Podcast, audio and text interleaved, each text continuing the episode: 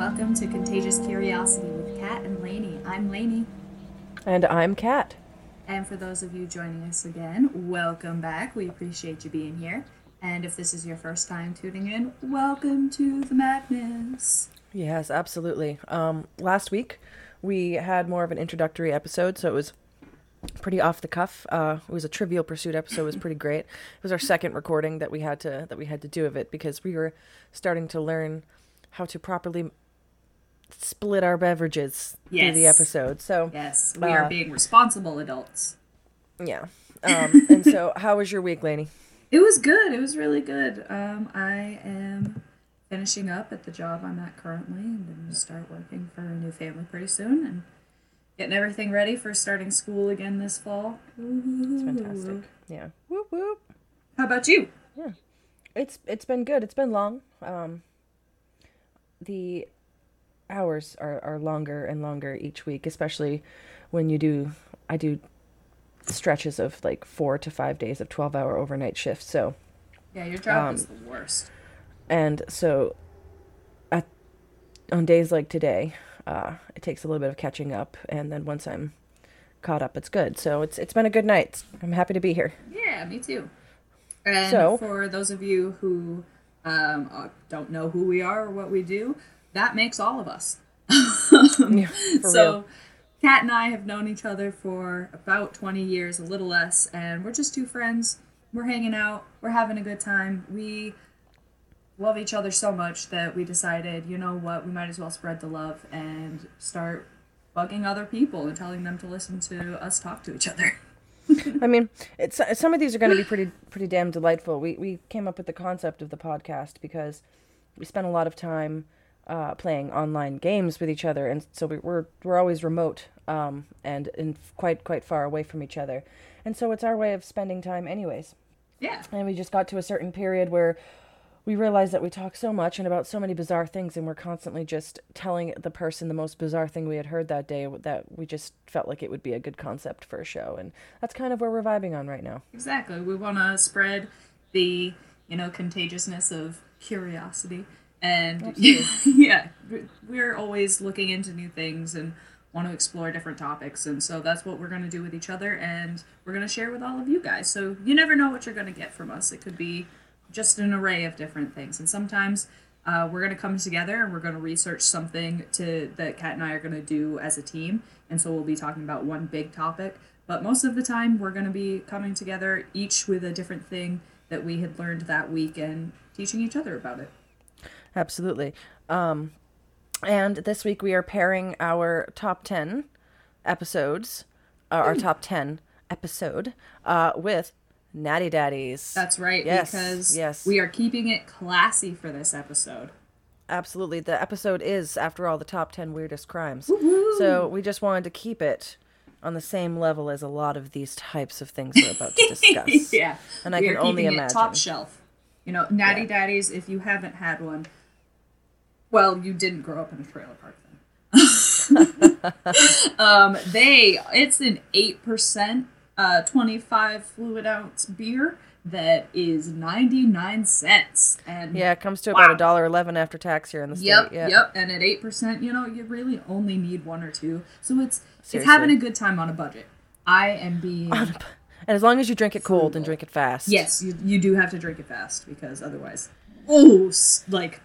Natty Daddies get slapped to real quick too. Yeah, that warmth sets in, and then the staleness comes, and then you're just left with 16 ounces of grossness. Shame. But you have to drink it. You keep drinking it.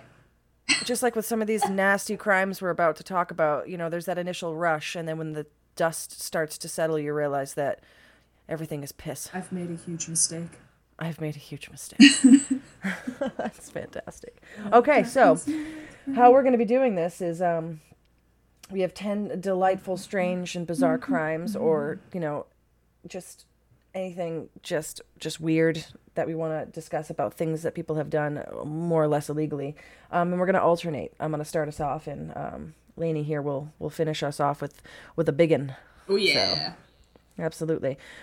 So, number 10. If you are ready. Let's do it. I'm going to start off number 10 with a title called Carl's Own Wax Museum. So, in 1931, 56-year-old Carl Tanzler was working in a hospital in Florida when he fell deeply in love with a 22-year-old Cuban-American woman named Maria Elena Oh, hold on. I hit my... You're fucking it up already. That's it. We're done. I'm ending the podcast. We're fine. We're going to keep going. I dump your ass. I accidentally hit like a paste button, and it took out everything and then replaced it with just nonsense. So, a 22-year-old Cuban-American woman named Maria Elena Milagro de Hoyos, when the couple met, de Hoyos was dying from tuberculosis. Oh. It was, at this time, a terminal condition in the 30s.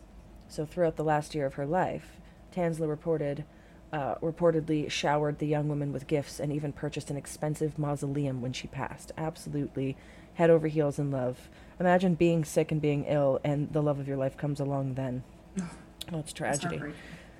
So after her death, Tanzler visited de Hoyos' grave, singing Spanish love songs to her. And she loved him back, right? Like, this isn't a creepy... She did love him back.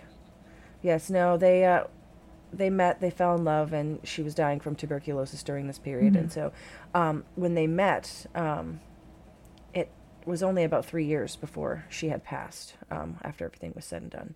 But after her death, Tanzler visited de Hoyos' grave, and he would sing Spanish love songs to her. He would also later claim that her spirit encouraged him to remove her from the grave and to take her home. So, of course, one night in 1933...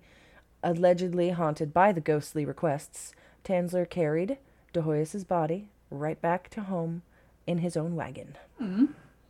Romantic.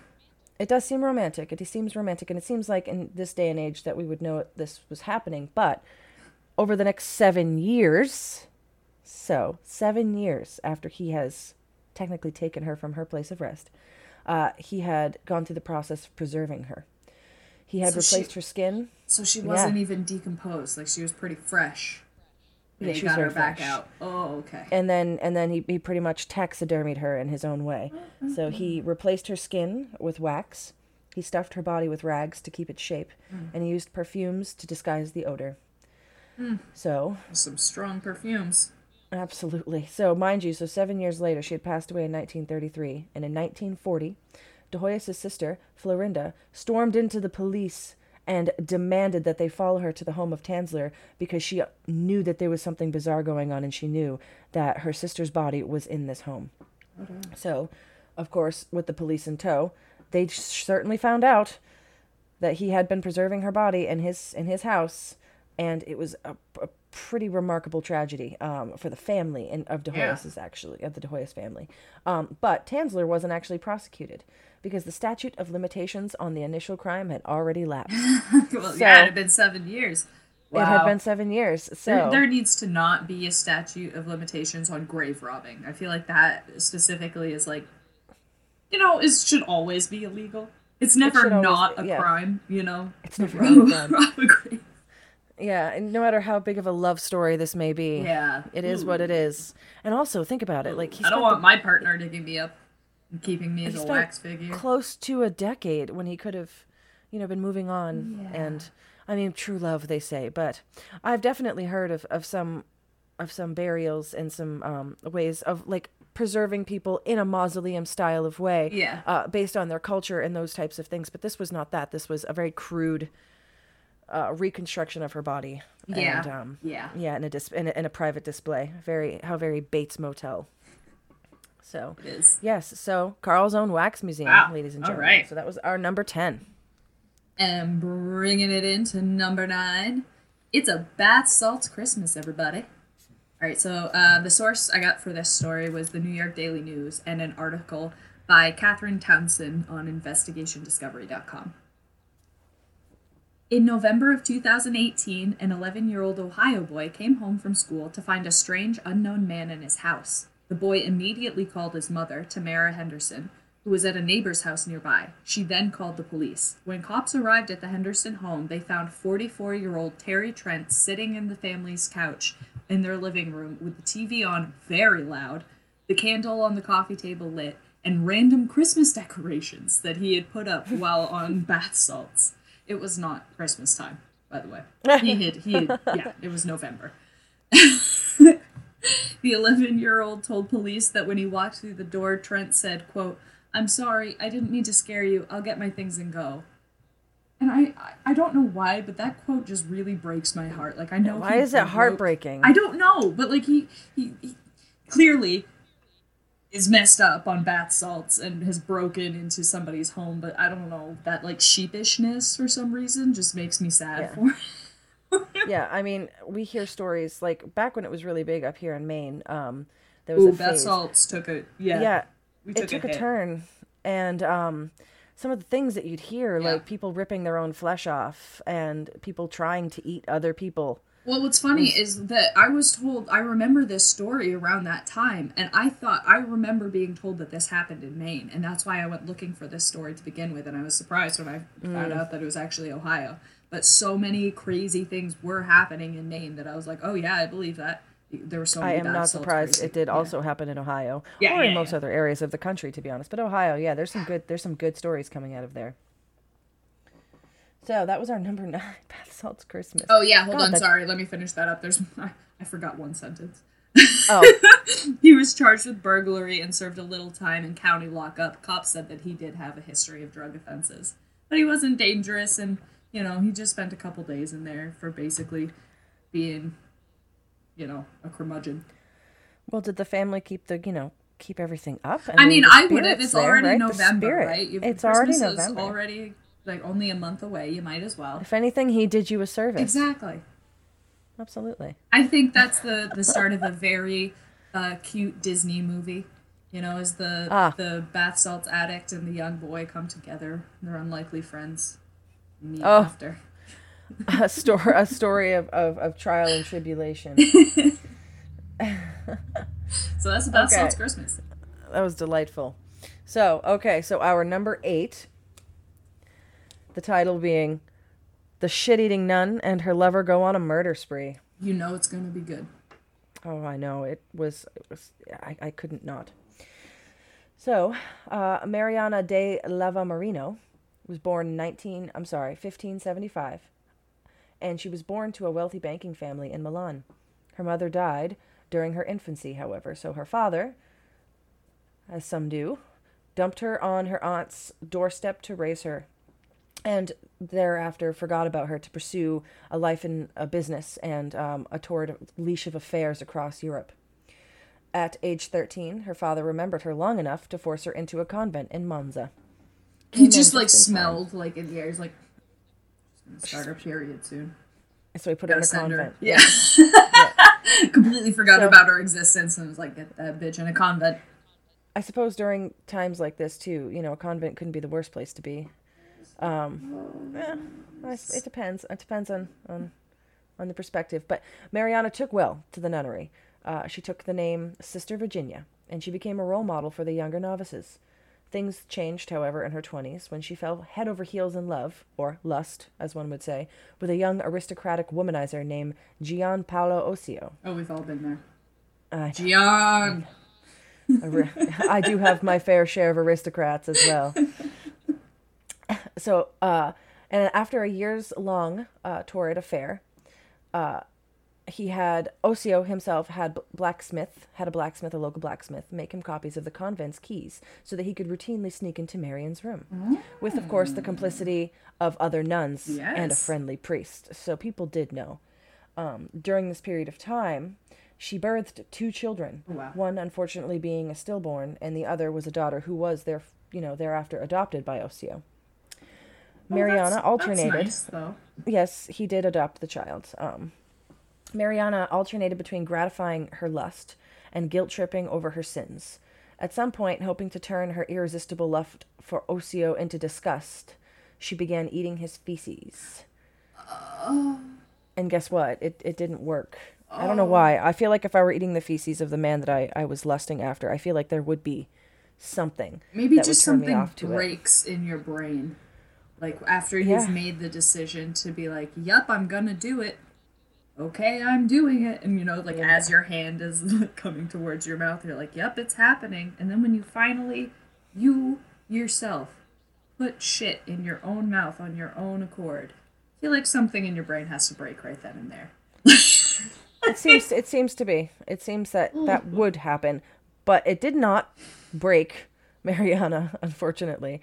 And so in 1606, a separate nun threatened to expose the torrid affair. So Osio murdered her. Yeah, just to get her to stop eating shit. Oh. Mm-hmm. Oh. Yeah, so Osio murdered the nun who was going to expose the affair.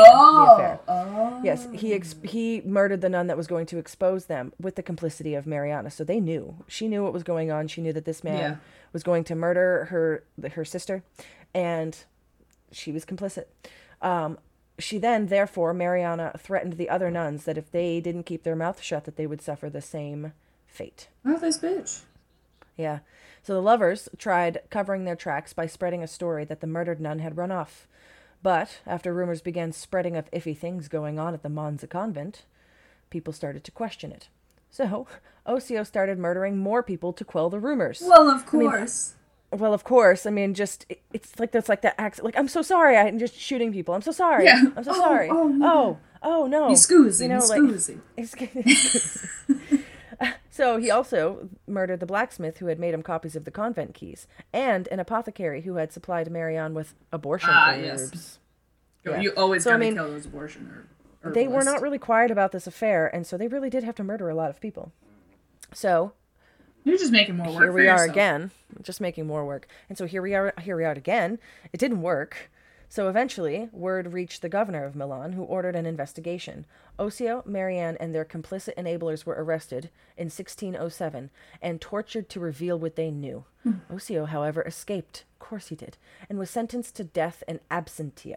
He was killed soon thereafter by an acquaintance, though.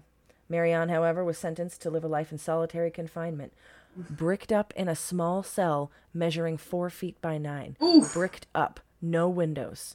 She stayed there for 14 years until she was deemed reformed and released to spend her remaining days in the convent. You can't even lay down fully in that. You can't, stretch out unless she's under 4 feet tall.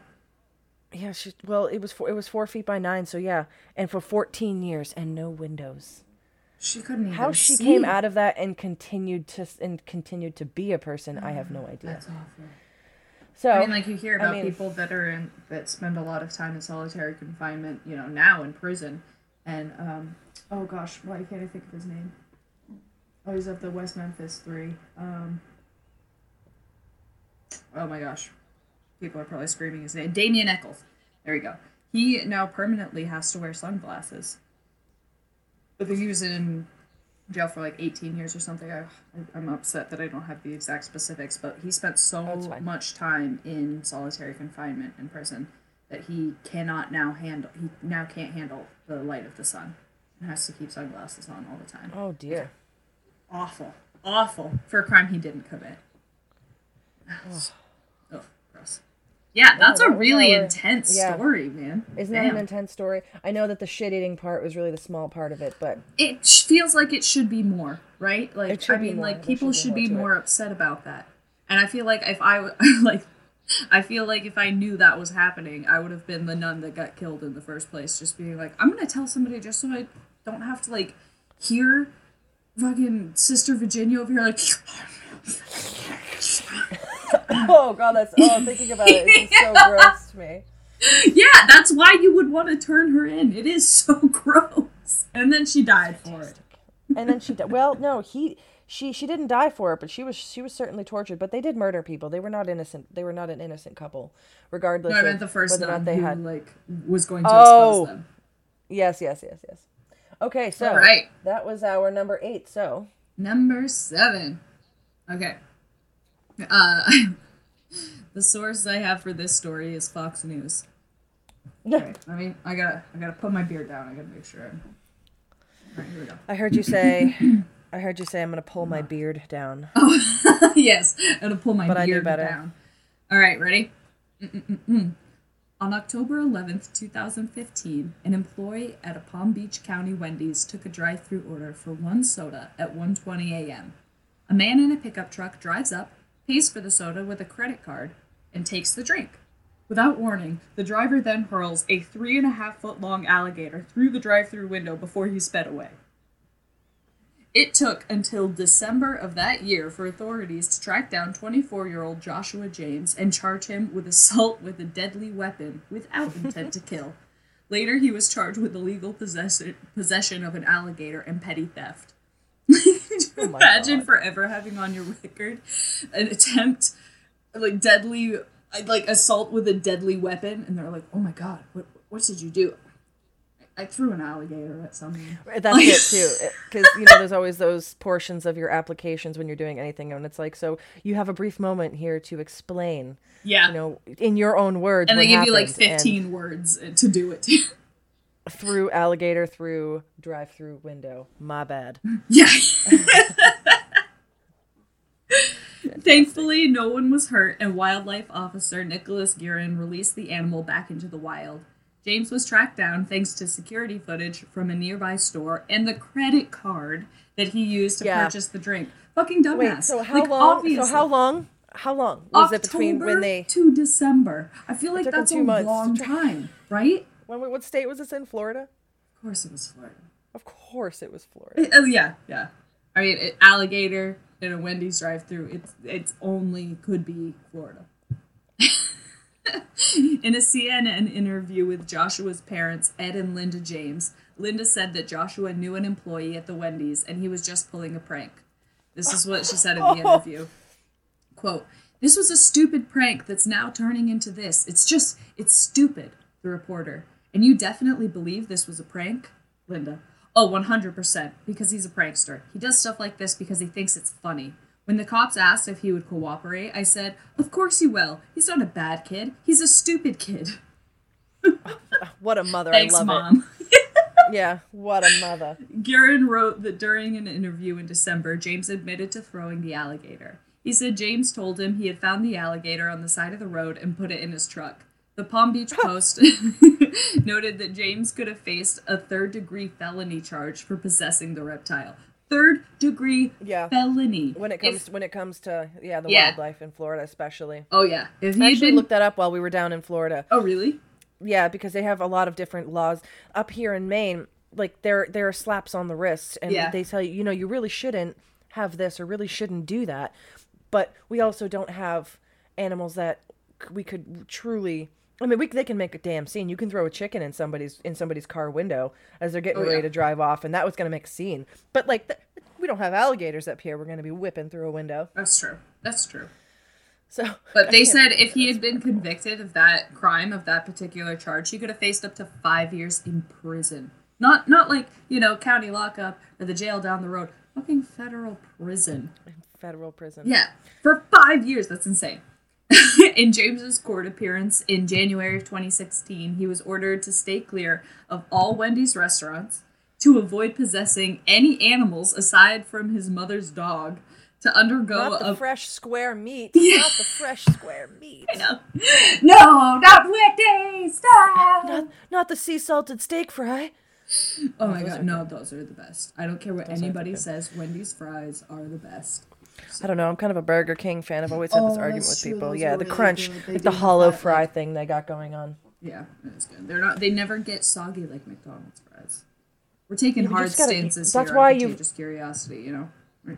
Yeah, well, that's why with the McDonald's fries, you have to eat them in fistfuls and you have to eat them quickly. Yes. Or you throw them on your burger. I throw them on my burgers when they start to get a little cold, and I just. Who taught me that? Mm-hmm.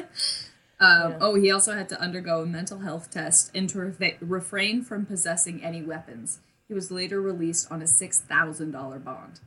He actually had to spend time in jail for throwing an alligator. He's just stupid. He's not a bad kid. He's just a stupid kid. And I bet he has like 5 children now, you know?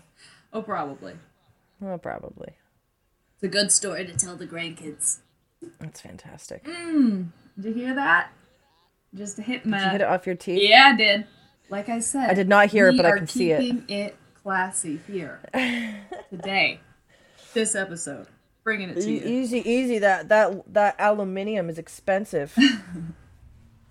These dang teeth are expensive too. These dang teeth. It's true though. It's true. All right. So, are we ready for my number 6? Give it to me. All right. So. Number 6 comes in with a title, The Murder of Mike the Durable. So, I do love this story. In June of 1932, Tony Mariano, the proprietor of a rundown speakeasy in the Bronx, was in desperate need of money. So he and 4 of his acquaintances hatched a plan to murder somebody and collect a life insurance policy. Working with a corrupt insurance agent, they thought that taking out the life insurance policy of one of the habitual drunks frequenting Mariano's establishment would be a perfect plan. They would get him drunk, have him drink himself to death, and then collect when he perished. I mean, what makes this any different from companies who take life insurance policies out on you and wait for you to die so that they make money on you? But, you know, here we are. So they chose a man by the name of Michael Malloy, born in 1873. He was a homeless Irish immigrant. Malloy was an alcoholic and a longtime client of Marino's, where he drank on credit until he passed out. He paid when he could, and sometimes often didn't. Whenever he drifted into temporary employment, he'd let the tab run for a few months. Whenever he drifted out of employment and was broke, he never could top anything off.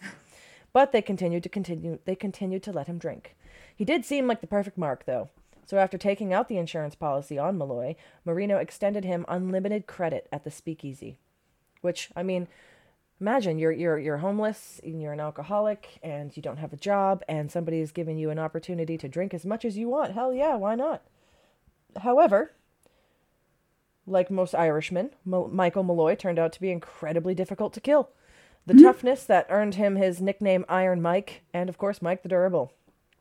So the assumption was that Malloy would drink himself to death, but every day the old Irishman drank all of his waking hours away without any noticeable decline in health.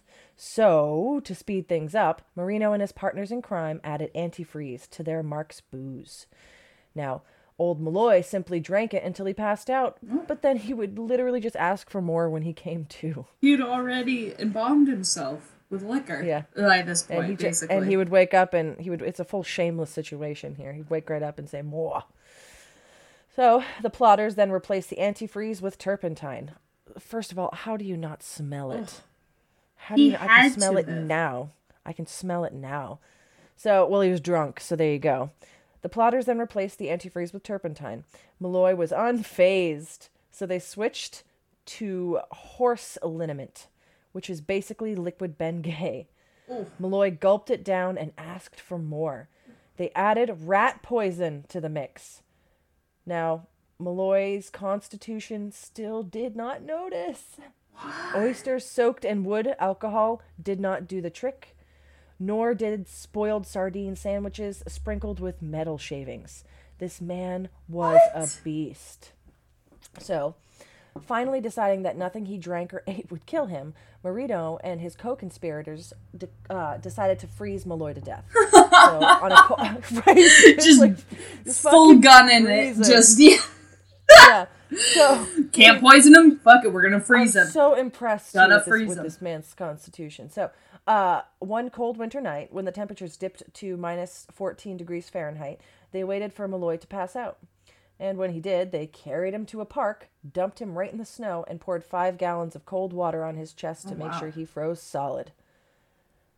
Malloy showed up the next day for his booze on credit. Malloy! So Marino's done. He's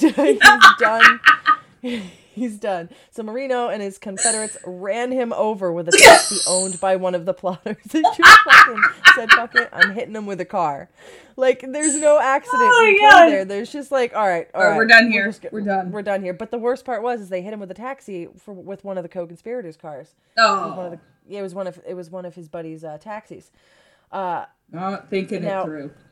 Yeah, so all it did was put Malloy in the hospital for 3 weeks with some broken bones.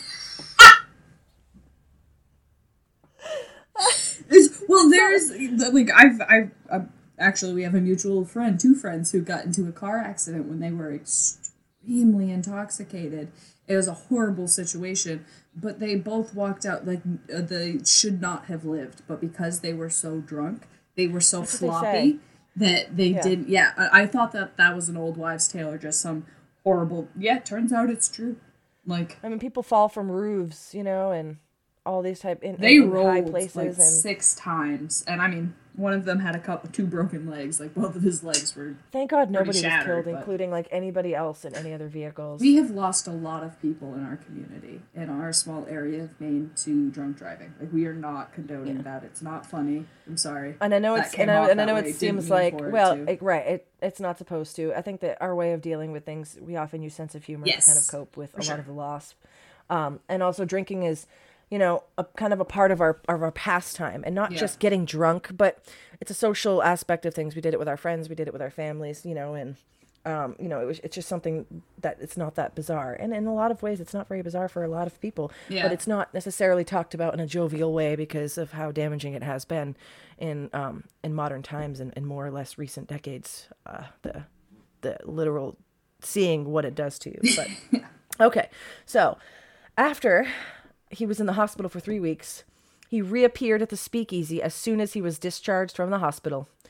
So on February 22nd, 1933, they stuck a gas hose in Malloy's mouth after he passed out and turned on the jets. And guess what? Oh. It did the trick. I mean, talk about being tortured and not knowing that, like, you think that these people are being good to you. He was being tortured. He passed out. Yeah. He passed out from drinking too much, and then they stuffed a gas hose in his mouth and filled him right up. Oof. So, needless to say, the plotters collected on their insurance. Oh, that did it? That they finally succeeded? Yeah, so it was the gas hose that finally did it. So they collected on the insurance, but rumors of Mike the Durable began making rounds. Uh-huh. And when the insurers heard the tales themselves, they contacted the police. Malloy's body was exhumed and re-examined. And, of course, the truth came out. The plotters were tried and convicted in 1934. Wow. One got a prison sentence, while the rest, including Tony Mariano, got the electric chair. And how did they test for it? Did they just actually sniff the body and were like, oh, yeah, that's gas? During this period of time, I'm sure that there was some kind of medical procedure that they would use to... I'm sure that if it was pumped into his stomach... Yeah, there's got to be some kind of signs. Yeah, there's got to be some kind of signs. So that is our number 6, The Murder of Mike the Durable. Awesome. Okay, I need to take a break to use the bathroom. So we are taking a break. I'm not pausing anything. We're going to keep recording. I'll be right back. Okay.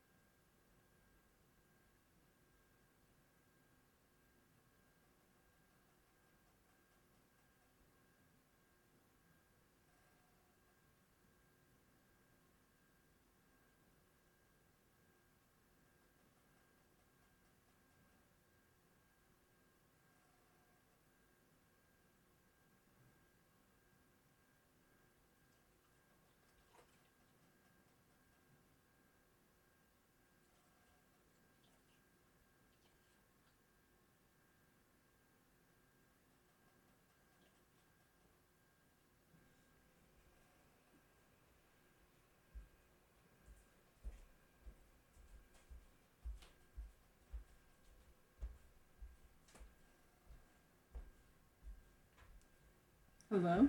Oh, there you go. Skilly bop bop bop. Skilly deep. Okay, so I'll check it after the 41-minute mark. Okay, so where are we? You're gonna say, or you're gonna say. So it's gonna be, you know, like you're number five. You just finished it, so when I start, it's gonna be like, right. So now we're on to number five. That's how. Okay. All right. Anytime you want. All right, and now moving on to number five. All right. I don't want to say the name of this one because I don't want to give it away. But the sources I have are an article by Andy Chalk on PC Gamer and a BBC article from January 11th. All right, here we go. In April of 2017, two LAPD officers, Louis Lozano and Eric Mitchell, were on foot patrol and received a call for backup to handle an active duty robbery with multiple suspects at a nearby mall, but they never showed. When their sergeant asked why they didn't respond, the two officers said there was, quote, a lot of music, and it was, quote, really loud in the park that was nearby. At first, their sergeant accepted this answer and let it go. But the more he thought about it, he decided to investigate a little more. When the sergeant reviewed the digital in-car video from that day, he got a big surprise. The two officers were, in fact, quite close to the mall being robbed, not a noisy park. And to make matters worse, they not only lied about not hearing the call for backup, they actively ignored it in the video and had a conversation debating if they should respond at all. Captain Darnell Davenport was also patrolling near the mall at the time of the robbery and said that he saw a police car parked in an alley near the said mall, but couldn't identify the unit at the time. He then saw the cruiser back out of the alley and leave the area altogether. Through the investigation, it was found that the car was in fact occupied by Mitchell and Lozano. The two officers then radioed in to say that they were in a different location altogether, just to justify not responding. According to court documents, after they received the call from Captain Davenport, Lozano said, quote, I don't want to be his help. The two debated about responding to the robbery for a few more minutes before Lozano says, screw it, and they drive off.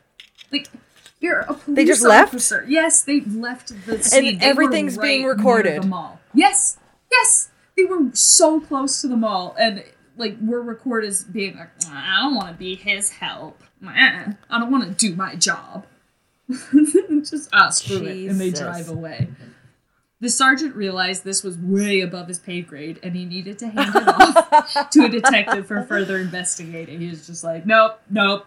I've seen enough in this video. I should not be dealing with this. This is above my pay grade. Yeah. Things only got worse for our two brave cops from there. After several minutes of ignoring calls for backup, Lozano and Mitchell received a more important notification that there was a Snorlax sighting in their area. For the next 20 minutes, the officers drove around LA and openly talked about Pokemon as they went. If that wasn't enough excitement for the two of LA's finest, all of a sudden a mighty Togetic appeared too. After these two Togetic? It's a Pokemon. It's another Pokemon. Such as a Snorlax. So they saw they ignored the robbery and then got a notification that there was a Snorlax sighting nearby. So they were like, balls to the walls, we gotta get this Snorlax, and as they were doing it, boom, Togetic, also rare, pops up too. After these daring cops risked life and, more importantly, their careers, they were able to capture the sleepy Snorlax and subsequently went on to hunt for the mighty Togetic. It will please you to know, dear listeners, our heroes in blue were successful in both of their apprehensions that day. Woo, good for them. We're calling them heroes? Oh, well, I mean, I don't know what else to call them. They got a Snorlax and a Togetic in one, afternoon. I don't, what would you call them? All right, you know what? That is a damn hero, I suppose. There's definitely not bigger crimes going on in L.A. Oh, good Lord. In L.A. In L.A. Mitchell went on to state, quote, the guys are going to be so jealous once the two Pokemon were detained. Following the investigation, Lozano and Mitchell pleaded guilty to failing to respond to the call for backup, but denied playing Pokemon Go while they were on duty and lying to cover it up. They admitted that they had left their assigned patrol area to chase Snorlax, but said that it was a part of a, quote, extra patrol and not a game, but a, quote, social media event. Because I don't know how in their minds that somehow makes it better. Oh, no, we weren't playing a game. We were doing a social media event instead of, you know, stopping a robbery. That makes it better, right? Lozano and Mitchell were both found guilty of various infractions and fired. Oh, apparently that's all you have to do to be fired as a police officer is play Pokemon Go. Huh. Oh, they were fired. They were. They tried That's what got them fired. That's apparently. That's just too much. You know, it's too much. They. We're not getting political. It's fine. We're not. Not today. Not this podcast. They tried to appeal their dismissal, claiming that their rights had been violated because they didn't know that their private conversation was being recorded in the cruiser, and that their sergeant asked them about not responding to the call without a lawyer present. Imagine other things they must have talked about. I mean, but like, can you imagine? They know they're being recorded. They know they are inside the cruiser, but they're just like, our private age conversation. For these officers at this time, like how old they were. Oh, I'd be interested to know. I really wish I did know. I'm sorry. But yeah, that blows me away that our private conversation was being recorded. Unsurprisingly, none of their rights had been violated, and the ruling stands. What is surprising is that these two clowns keep filing appeals to this day for their dismissal because they believe that they truly believe that they shouldn't have been fired. It took until January of this year, January 2022, for the case to officially be closed. Yeesh. But they still didn't get their jobs back, right? No, God, no, they didn't get their jobs back. I was going to say, because apparently their conviction really says something. Yeah, this happened in 2017, April, so almost a year ago. I mean, almost a complete... 5 years ago, this happened, and just now it's closed. Oh, so. Oof. Yeah. Oof. So yeah, guys, if you know, doesn't matter what a cop does, they can keep their job as long as it's not playing Pokemon.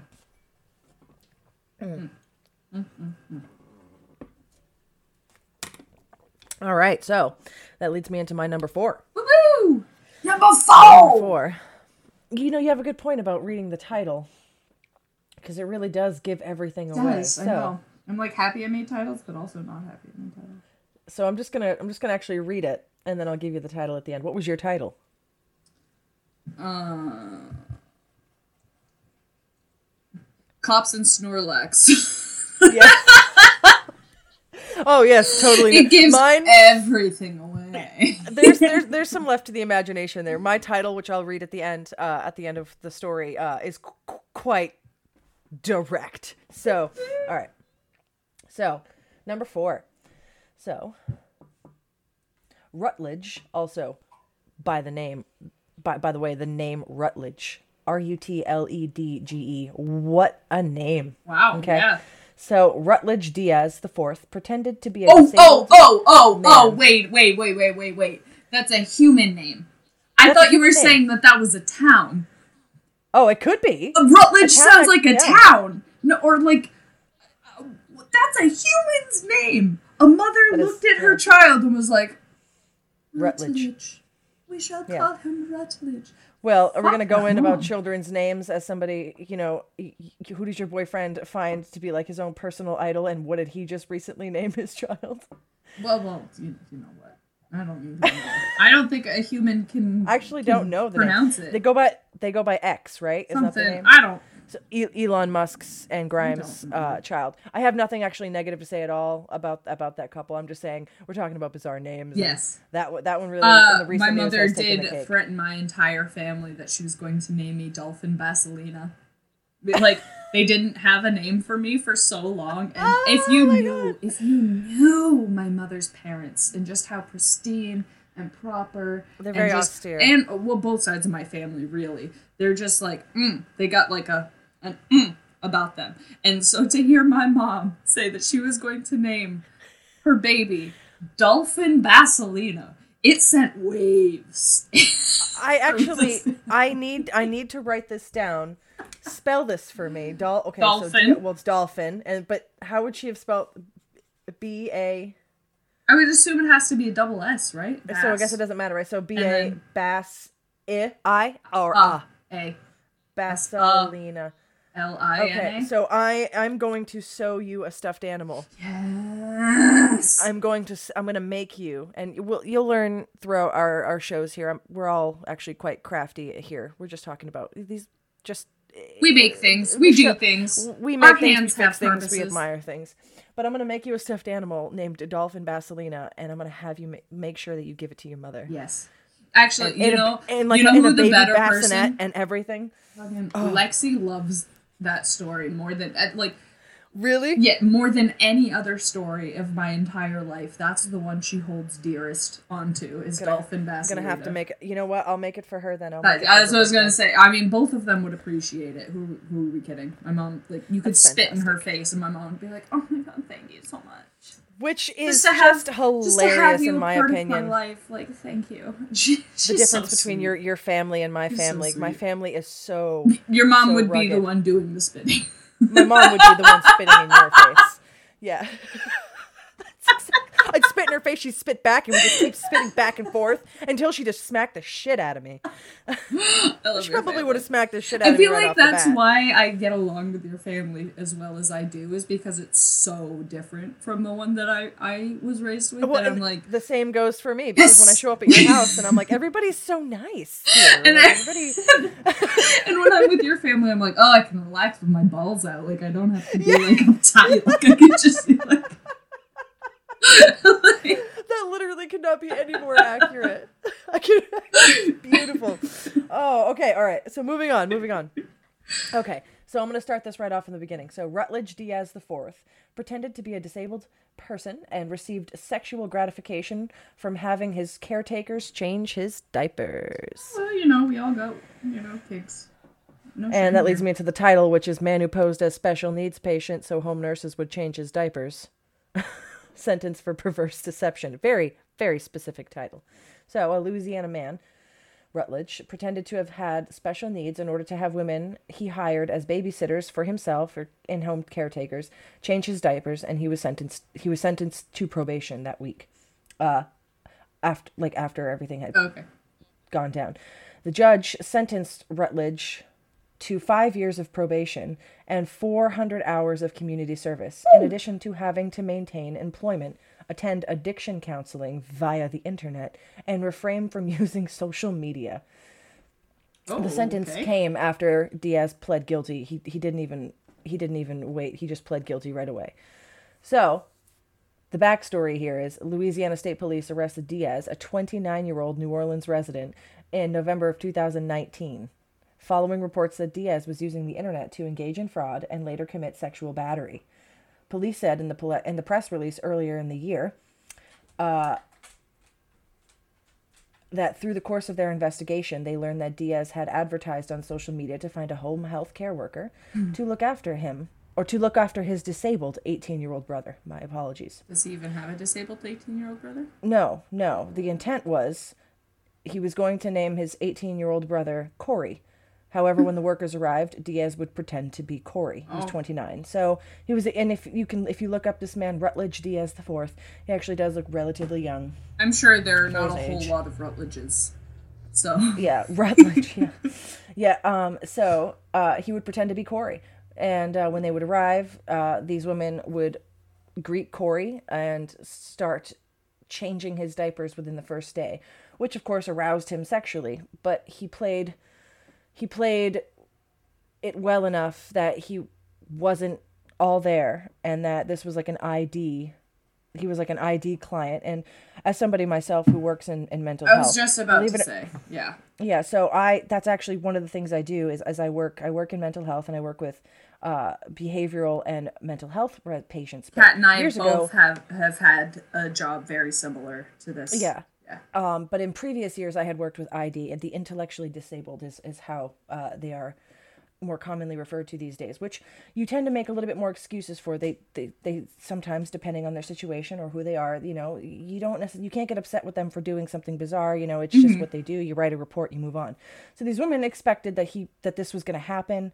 I have seen it happen myself. Yep. And most of the time, if you were talking actually state, like they are actually, the doctor says that they are intellectually disabled, that they have these series, this illness, they have these things wrong with them. You know, you usually don't question that. Yeah, honestly, you just kind of deal with it. When it's your job and you do this all the time, you don't react. Like there's not a bell or like anything going off in your head that's like, danger, Will Robinson. Right. There's none of that. It's just like, okay, yeah, I get it. You know, it's quite normal. Yeah. This is a human reaction, whatever. Like, there's no questioning when that type of stuff happens, when you are, you know, you have to get intimate with your clients and the people that you're working with. That's the whole point of your job. As adults as well. And this was an adult. So this was a consenting, you know, I don't know. It doesn't say anything specifically about whether or not he was a guardian or how all this worked. Well, yes, but what I mean is, like, so what I do for work is, you know, I work for a company, you know, that has group homes. This is a man who advertised for himself. Mm. He went online and he's like, I need a home health care worker. And as long as you're certified, anybody can be a home health care worker. You can go in and you can charge the state, or you can charge them privately for the hours that you're there. It does not. But you can charge them for the hours that you're there. It gets usually billed to the state or their insurance or however that works for you. And so there's not much questioning it. Yeah. So moving on. But okay. So one of his victims, an unnamed woman, provided care for Corey on at least 10 separate occasions before she realized what was happening and then reported Diaz to the police. Police arrested Diaz at his home on November 12, 2019, without incident. He was subsequently charged with 10 counts of sexual battery, 10 counts of human trafficking for the labor, and 1 count of possession and controlled possession of a controlled dangerous substance. Mm-hmm. At least 2 women found out about Diaz's lies after the arrest. And at one of the court hearings, one of the women described how learning the truth changed her outlook on the world. She said, and I quote, "I used to believe that almost everyone in this world was inherently good. In this case, I was wrong." So lawyers for Diaz claimed that he suffered from issues related to substance abuse and poor mental health, and that his actions stemmed from sexual trauma that he had experienced as a child. Now, I just want to say that it's a strange crime case. It has its ups and downs in regards to humor in its own sense, but this is actually a story that I pulled out because of how easy it is to be able to manipulate the system, and how it is okay to question things, even if it seems like you shouldn't be, or you feel like it's a little uncouth. If somebody, you have the right to, you know, to request documentation from somebody that you're working or you're doing home health care with, you know, to look at their doctor orders and their prescriptions. Like, you can't just necessarily rely on everything that they say in these cases, because you could be committing a crime yourself, you know, such as if the client should not be administering their own medications and here you are just handing them a bottle. Like, there are a lot of reasons that home health should, I feel like, be a little bit more intense, and it shouldn't be as easy for anybody to just dive into it. Once again, I work for a company who have constant education. We're constantly educated. They bring us in once or twice a month for new classes. They check up on everything. We have reports, incident reports up the ass for everything. We send them to the state. Like, everything is monitored and regulated. In this case, this was only in 2019. You had a very smart man here who was getting his jollies off by manipulating women to change his diapers and to, you know, to more or less take care of him in that way. Well, he would take care of himself, it seems. But what really hurt me when I was reading this was that quote, "I used to believe that almost everyone in this world was inherently good." There are so many people out there who would be absolutely fantastic and wonderful healthcare workers if the system wasn't built the way it was. There are so many people being abused in the healthcare system as workers that we're losing them. And so this is a prime example of a situation where it really, people lose their passion and their lust for helping people. And it's a dirty, vicious cycle of people who need that help then get horrifically treated because the people who are supposed to be helping them are being horrifically treated. Or, you know, like the people who would be the best at the job don't get either the benefits or the respect or the resources or whatever they need, so they end up having to leave that job even though they are the best you know, that they actually have passion for it. They have passion for the people that they are working with. They want to be in this position, but the people above them are making it so impossible. And I've witnessed this with my own eyes over and over again, that they end up having to leave and find a completely different either vocation or a different company. And then the people, the people with intellectual, you know, difficulties are left with people who are not well suited for the job. They, it's absolutely such a horrible cycle. And with these, and once again, with the home health situation that was described specifically for this man's case, mm-hmm. there are a lot of people who actually do need help. We have family members in our own families that need help and that don't qualify for certain programs because of one reason or another. And so if you have somebody who's willing to pay for somebody to be taken care of, honestly, reaching out to somebody who has these certifications who will come into your home that's not necessarily through an agency, you know, is fantastic, such as people who do not believe in vaccinations. That's a whole separate story, but a lot of people have been pushed out of the healthcare and they want to continue to do that work. And so these kinds of individual contracted jobs go out to folks who have one reason or another why they can't work someplace. We're talking not anything having to do with criminally, but just maybe they need to make their own hours. Maybe it has to do with a transportation issue or where they live. And they still want to help and do their job and to make their money. And so they accept these one-on-one cases with these folks who are willing to pay them out of pocket. And mm-hmm. that's not illegal. It's not illegal. And honestly, there are plenty of cases where people need this kind of assistance and it's not provided because they're not under a certain program or company. And so they don't get people like myself or people like yep. Laney who, you know, who've worked in this field for years and years, who, you know, we have that person to answer to. These people really answer to themselves. And so here we have an example of, you know, a little under a dozen women who were completely manipulated and taken advantage yeah. of for sexual gratification. And so the story, even though it has its roots in a bit of humor, really kind of should open everyone's eyes to the fact that there is an entirely flawed healthcare system that we are experiencing, but do not let the worst of the stories like deter you from doing the best you can do to help yes. other people. Yes. So absolutely. Anyways, so that's that. So Laney's got number 3. Woo, number 3. All right. Spider held hostage. My source is Fox 4, Kentucky.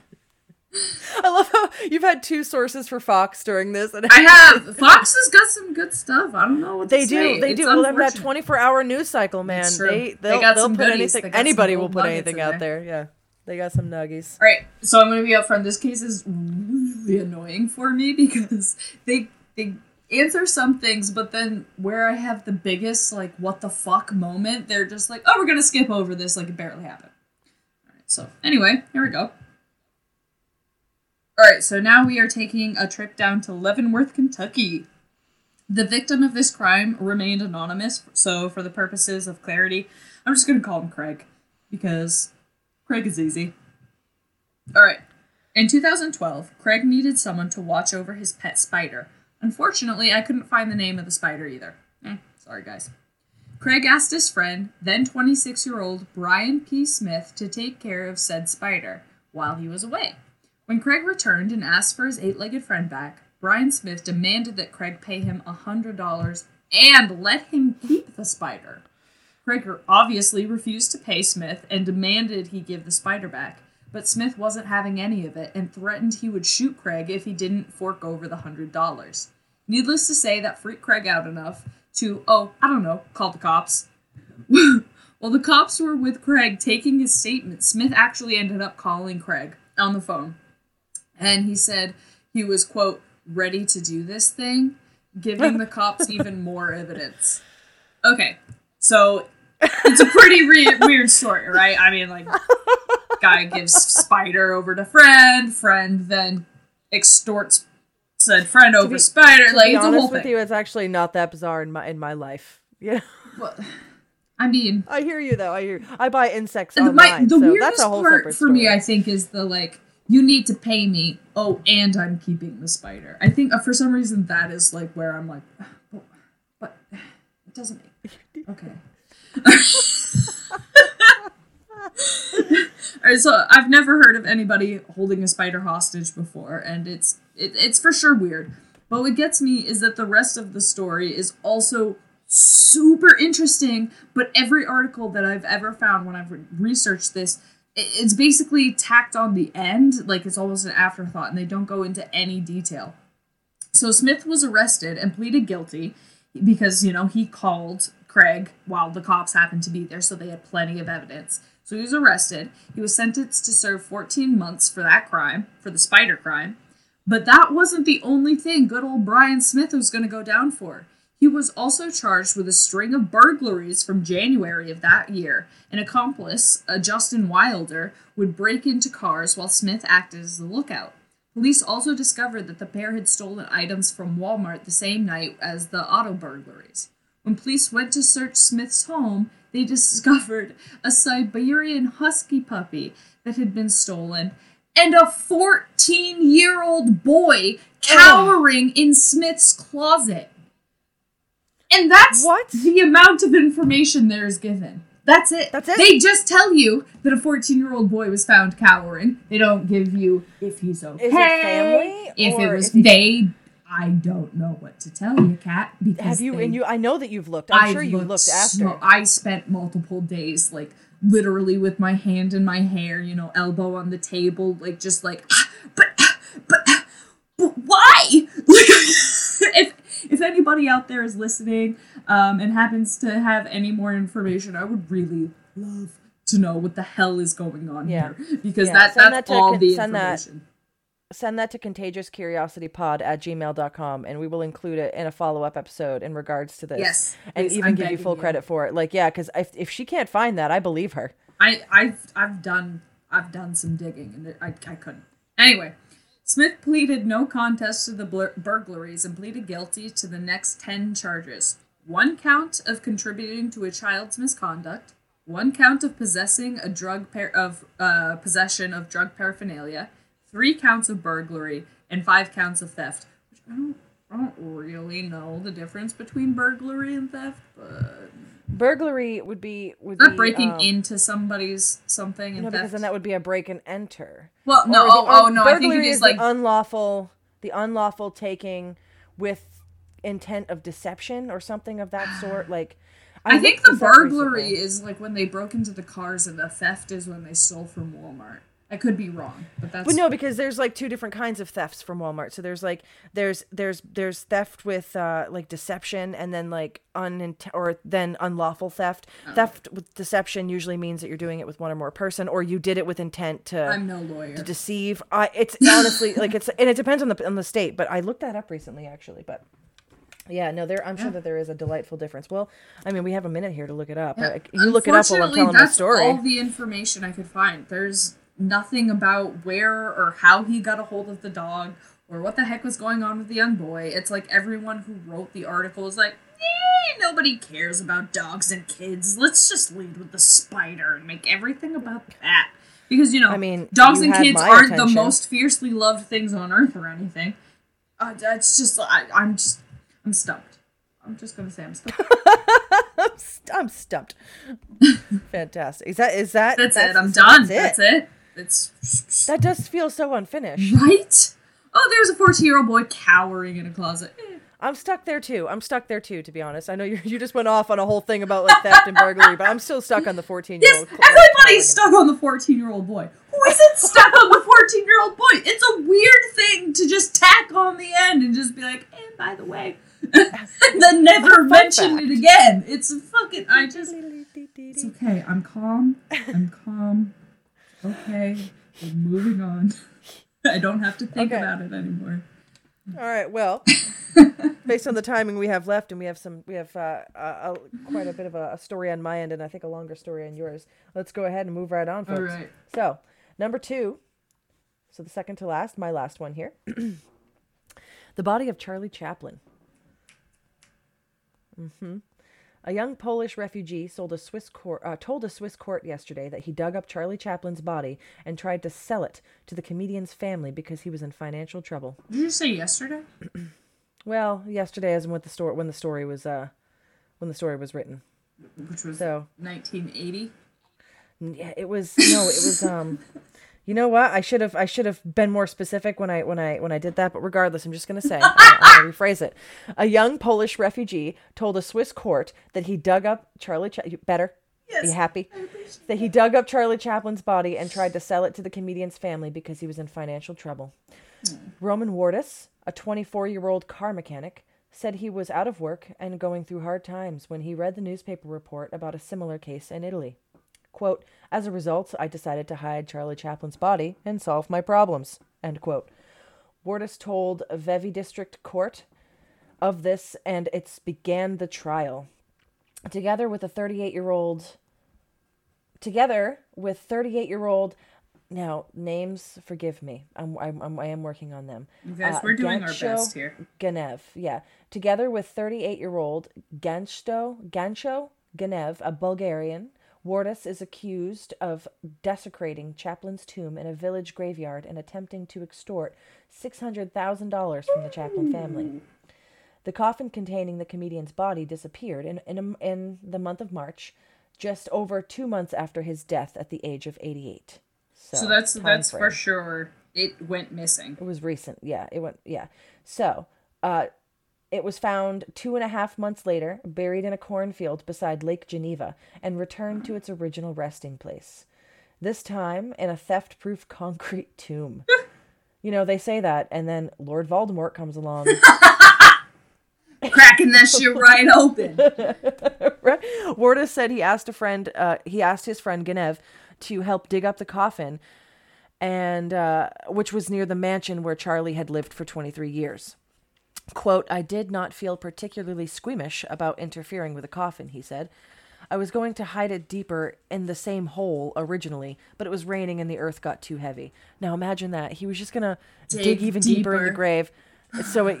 That's actually brilliant. That's a really smart idea. Actually. All the work is there. The work is done there. So Wardas said in an answer to a question presented by the court president, Roland Shetlin, I left my country in order to be free, but found it difficult to get steady work in Switzerland. He said the coffin was lifted out of Ganev's car and reburied in a field 20 kilometers farther along Lake Geneva. He then used the pseudonym Mr. Rochat. He made several calls to the Chaplin mansion, demanding a ransom and eventually threatening violence to Lady Ona Chaplin and her younger children if she did not get the money. Co-defendant Ganev told the court, I was not bothered by lifting the coffin. Death is not so important where I come from. He said he had been gold in Bulgaria, far tempting... He had been gold? Gaoled in Bulgaria, far attempting to flee Turkey, but had eventually succeeded in escaping to the West, finding work as a car mechanic. Ganev said that after using his vehicle to move the coffin and helping to rebury it, he then took no further part in the affair. But the Bulgarian, who said he only joined Mr. Wardas' plan, believing that the risks were minimal, became alarmed at the impact on the public and the coffin's disappearance, according to a psychiatric report. Now, imagine not thinking that people were not going to be upset that the body of Charlie Chaplin has been taken. And like, how is this? Oh, I didn't think it was going to be a big deal. People noticed. So, of course, there was laughter in the court when Chaplin's lawyer, Mr. Jean-Philippe Pachoud, who received most of the ransom calls, asked from the witness stand to be introduced to Mr. Rochat. So he asked the man, introduced me to Mr. Rochat, the man that he was using as his alias to extort the family.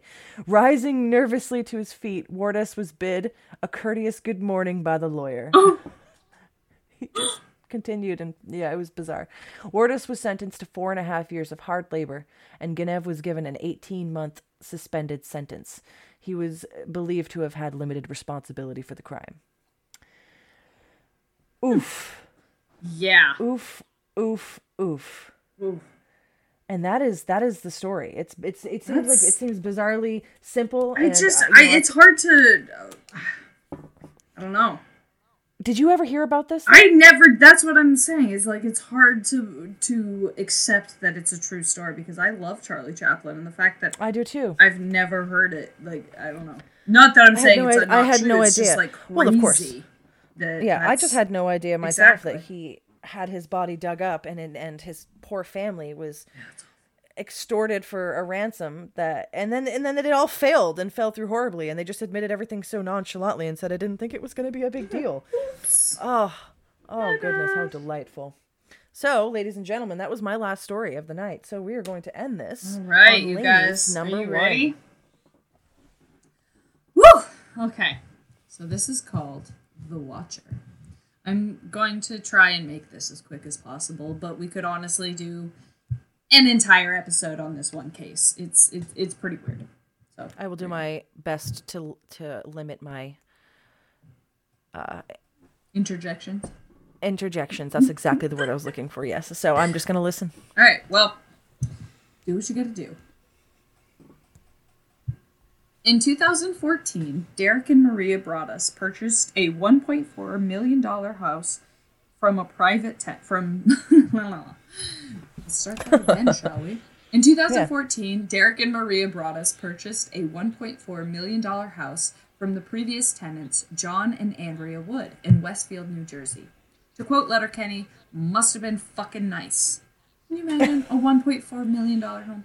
I just, like, me and my tiny apartments. I don't know. I don't want to pay that kind of rent or that mortgage. Either way, I don't want to pay it unless you're buying it outright. Interjection one. Yeah. So this house was about 45 minutes away from New York City, where Derek worked. Westfield is a small but pretty affluent town where the only gossip for years had been about the collapse of a local Trader Joe's roof. Hold on. How far away is that from where you live currently? Ooh, I don't know. I honestly have no idea. I didn't do the math. You didn't know I'm also in New Jersey. But it's got to be pretty decently close if it's only 45 minutes. Because you're equally as close to New York. Yeah. Ooh, interesting. All right. Well, moving on. Interjection two. As of 2022, the average individual income for the town is $71,621, and the average household income is $170,798.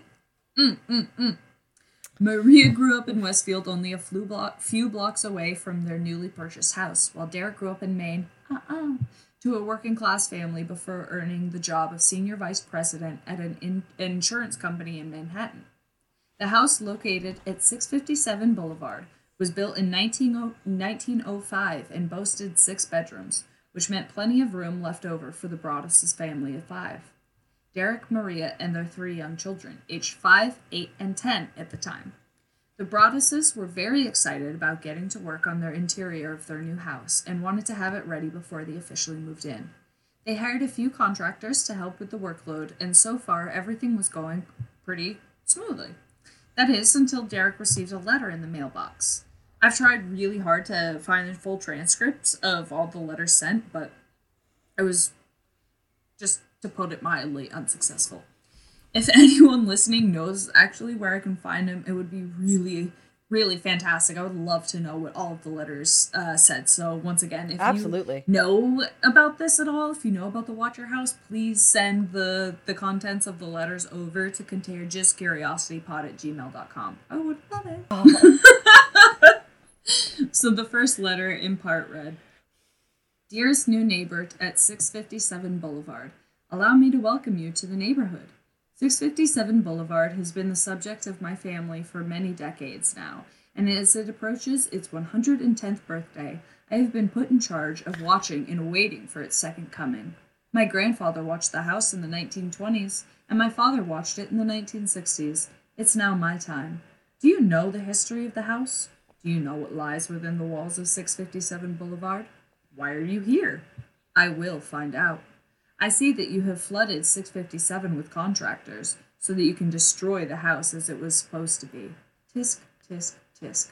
Bad move. You don't want to make 657 Boulevard unhappy. I asked the Woods to bring me young blood, and it looks like they have listened. Needless to say, this was recent. Yeah, pretty recently. It was in 2014 when they bought it, so. Pretty recently. Okay. Needless to say, yeah, this freaked the fuck out of Derek, especially the part about the young blood. He quickly called the police to inform them of the threatening and super odd letter. He then emailed the Woods and asked them if they had any idea of what this was about and if they had received any letters while they had lived there, especially since they were mentioned in said letter. The Woods responded and said they had never received any letters from someone that had claimed to be the Watcher. But they actually had received one right before they had moved out. In the 23 years they had lived in the house, they didn't receive another letter like it. So the woman who received it, the... What? I'm just processing it all. Yeah, so Derek asked them if they had received any letters. And they're like, no. Well, except the one right before we moved out. We didn't receive any except just the one. So they had been there for 23 years. And because they hadn't received anything like it and they were about ready to move out, she just dismissed it and threw the letter away. So the letter from the Watcher successfully freaked out the Broaddus parents, and they kept a close eye on everyone that came in contact within their house for the next few days. Derek was given a start when giving a tour of the new renovations at the house to a few neighbors nearby, when a woman said, quote, "It'll be nice to have some new young blood in the neighborhood." Nothing came of it, and he reported this woman to the police as well, since the letter that they had first received mentioned, quote, implied blood. Yeah. Yep. And that would make sense. I mean, yeah. He was super uncomfortable and basically ended the tour right there. I was like, okay, and we're done. So even though I can see could be just also be a casual throw-in conversation, right? Yeah, you know? Exactly. Like, oh, some new young blood. These people have been living here forever. It's not like the most uncommon phrase in the world. Yeah, correct. Yeah. So even though Westfield is considered a respectable suburb, every town has its dark secrets. On November 9th, 1971, good old John List murdered his entire immediate family in the Westfield mansion. While his three children were at school, List shot his wife, Helen, and then shot his own mother, Alma. When his two youngest children arrived home from school, he then shot both of them in the back of the head. List then went to pick up his 15-year-old son from a soccer game. When the two arrived home, List and his son struggled before the 15-year-old was fatally shot as well. List then made and ate lunch before he closed out his and his wife's bank accounts. Because of List's reclusive nature, the bodies of the two women and the three children were not discovered until nearly a month later. Oof, this is in the 70s? Yeah, 71. Okay. In the same house. It's the same house. Right. Yeah. Giving John... So them not being discovered for nearly a month gave John a huge head start for him to go on the run. It took nearly 18 years before List was caught and extradited back to New Jersey, where he was convicted of the 5 first-degree murders. He died in prison in 2008 at the age of 82. But by 2014... List and his family were but a distant memory, and the Watcher was becoming the new Westfield boogeyman. Which is interesting because, you know, it took so long to prosecute and to sentence. Yeah. It would make, like, it's been over and done with for so long, and then, of course, the death, you know, wouldn't be a big deal, I suppose, unless you had a lot of old folk in the neighborhood who really held on to those kinds of tales. So, okay. So a few uneventful weeks of renovations and preparations went by before the second letter arrived. Once again... Don't have the full letter, but only in part it read, quote, "The workers have been busy, and I have been watching you unload cars of your personal belongings. The dumpster is a nice touch. Have they found what is hidden in the walls yet? In time they will. I'm pleased to know your names, and now the names of your young blood you have brought to me. You certainly say their names often enough. 657 Boulevard is anxious for you to move in. It has been years and years since the young blood ruled the hallways of the house. Have you found all of the secrets it holds yet? Will the young blood play in the basement? Or are they too afraid to go down there alone? I would be very afraid if I were them. It is far away from the rest of the house. If you were upstairs, you would never hear them scream. Will they sleep in the attic? Or will you all sleep on the second floor? Who is in the bedroom facing the street? I'll know as soon as you move in. It'll help me to know who is in which bedroom. Then I can plan better. All of the windows and doors in 657 Boulevard allow me to watch you and track you as you move through the house. Who am I? I'm the Watcher, and I have been in control of 657 Boulevard for the better parts of 2 decades now. The Woods family turned it over to you. It was their time to move on, and kindly sold it when I asked them to. I pass by many times a day. 657 Boulevard is my job, my life, my obsession, and now you are too. Broaddus family, welcome to the product of your own greed. Greed is what brought the past 3 families to 657 Boulevard, and now it has brought you to me. Have a happy moving in day. You know I'll be watching." And that was only some of the letter? Yeah, so you said that was only part of it. Yeah. Each of I wonder if it's because of the investigative reasons that they don't release so many. It might be. But like I want to get a street view of this place because okay, I figured you would. This is a long one, so I figured you must have had have done the work in it. Because when you give that kind of detail, somebody even can exaggerate some of the things, but there's only so many people who live in the properties, and right? Like around the area. They mentioned like an easel that was in the window, and there was a house that was behind theirs that was like the only house they could have possibly seen through the window, and so they called the cops on like that house. They they called the cops on a lot of people because they were convinced. Could even be something like there's a house in the community that has been passed through family to family, and this person who says to be the watcher doesn't actually live there, but knows enough about it and is in the area with, you know, visiting their extended family, and can just be that kind of creep to drop something off in the post and not actually live there. So yeah, okay, all right, okay. So completely and totally freaked out by now, the Broadduses were at a total loss of what to do or how to handle this freaky situation that they had found themselves in. They set up security cameras all around the house and quickly became suspicious of everyone in the neighborhood. One of their next-door neighbors seemed like a good suspect because they had lived in their home since the 60s, and they and the way that their house was positioned, they could easily see into the Broaddus' home windows. As paranoia started to set in, Derek started staying up late, mapping out the neighborhood, noting when certain families had moved in, while also keeping a close eye on the streets to see if anyone suspicious was driving by. Surprised surveillance hadn't been put up. They did. They put up security cameras all around the house. Oh. So I just said, yeah, they had just put up security cameras everywhere. They even went so far as to have the letters DNA tested.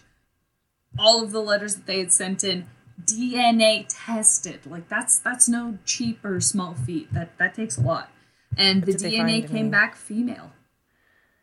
DNA swabs were taken from the whole Broaddus family and certain neighbors who are ruled out. In an interview the family did, Maria said that, quote, "It came down to what we were willing to risk by living there." She said that she, Derek, and the kids all become hostages in their own home. The three children who were so excited about moving into their new home had quickly become terrified in only a matter of weeks. And after how old were these children? Do you know? Yeah, I listed it earlier. It was 5, 8, and 10 at the time. So they must have been, so the family must have been quite a loud and inclusive conversation within the family of so the parents probably were extending this anxiety to the children because of fear. Well, yeah. I mean, this person had talked about whoever it is in the letters had talked about the kids a bunch and being like, I'm glad I know their names now because you say them all the time. Like they talked about the kids a lot in the letters, which is terrifying. Yeah.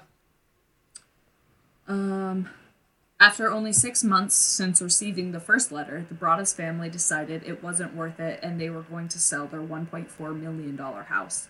Because of all the rumors and fear spreading around about 657 Boulevard, the Broadduses had a lot of difficulty finding a buyer, so they decided to rent it instead. After the Broadduses moved out, the new tenants received the third and final letter. In part, it read, quote, "You wonder who I am? Who the watcher is? Turn around, idiots. Maybe you even spoke to me, one of the so-called neighbors who has no idea who the watcher could be.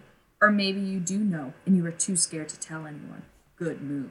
I walked by the news trucks when they took over my neighborhood and mocked me. I watched as you watched from the dark houses in an attempt to find me. Telescopes and binoculars are wonderful inventions. 657 Boulevard survived your attempted assault and stood strong with its army of supporters barricading its gates. My soldiers of the Boulevard followed my order to a T. They carried out their mission and saved the soul of 657 Boulevard with my orders. All hail the Watcher." Like, how nerdy and ridiculous and pathetic does this guy sound? Like, I mean, I get it. If I were these people receiving these letters, I would be freaked the fuck out, too, because you never know the extent that a nerd is going to take things. But, how lame. It's the perfect idiots. It's the perfect basis for a movie. Oh, my God. Yeah, yeah.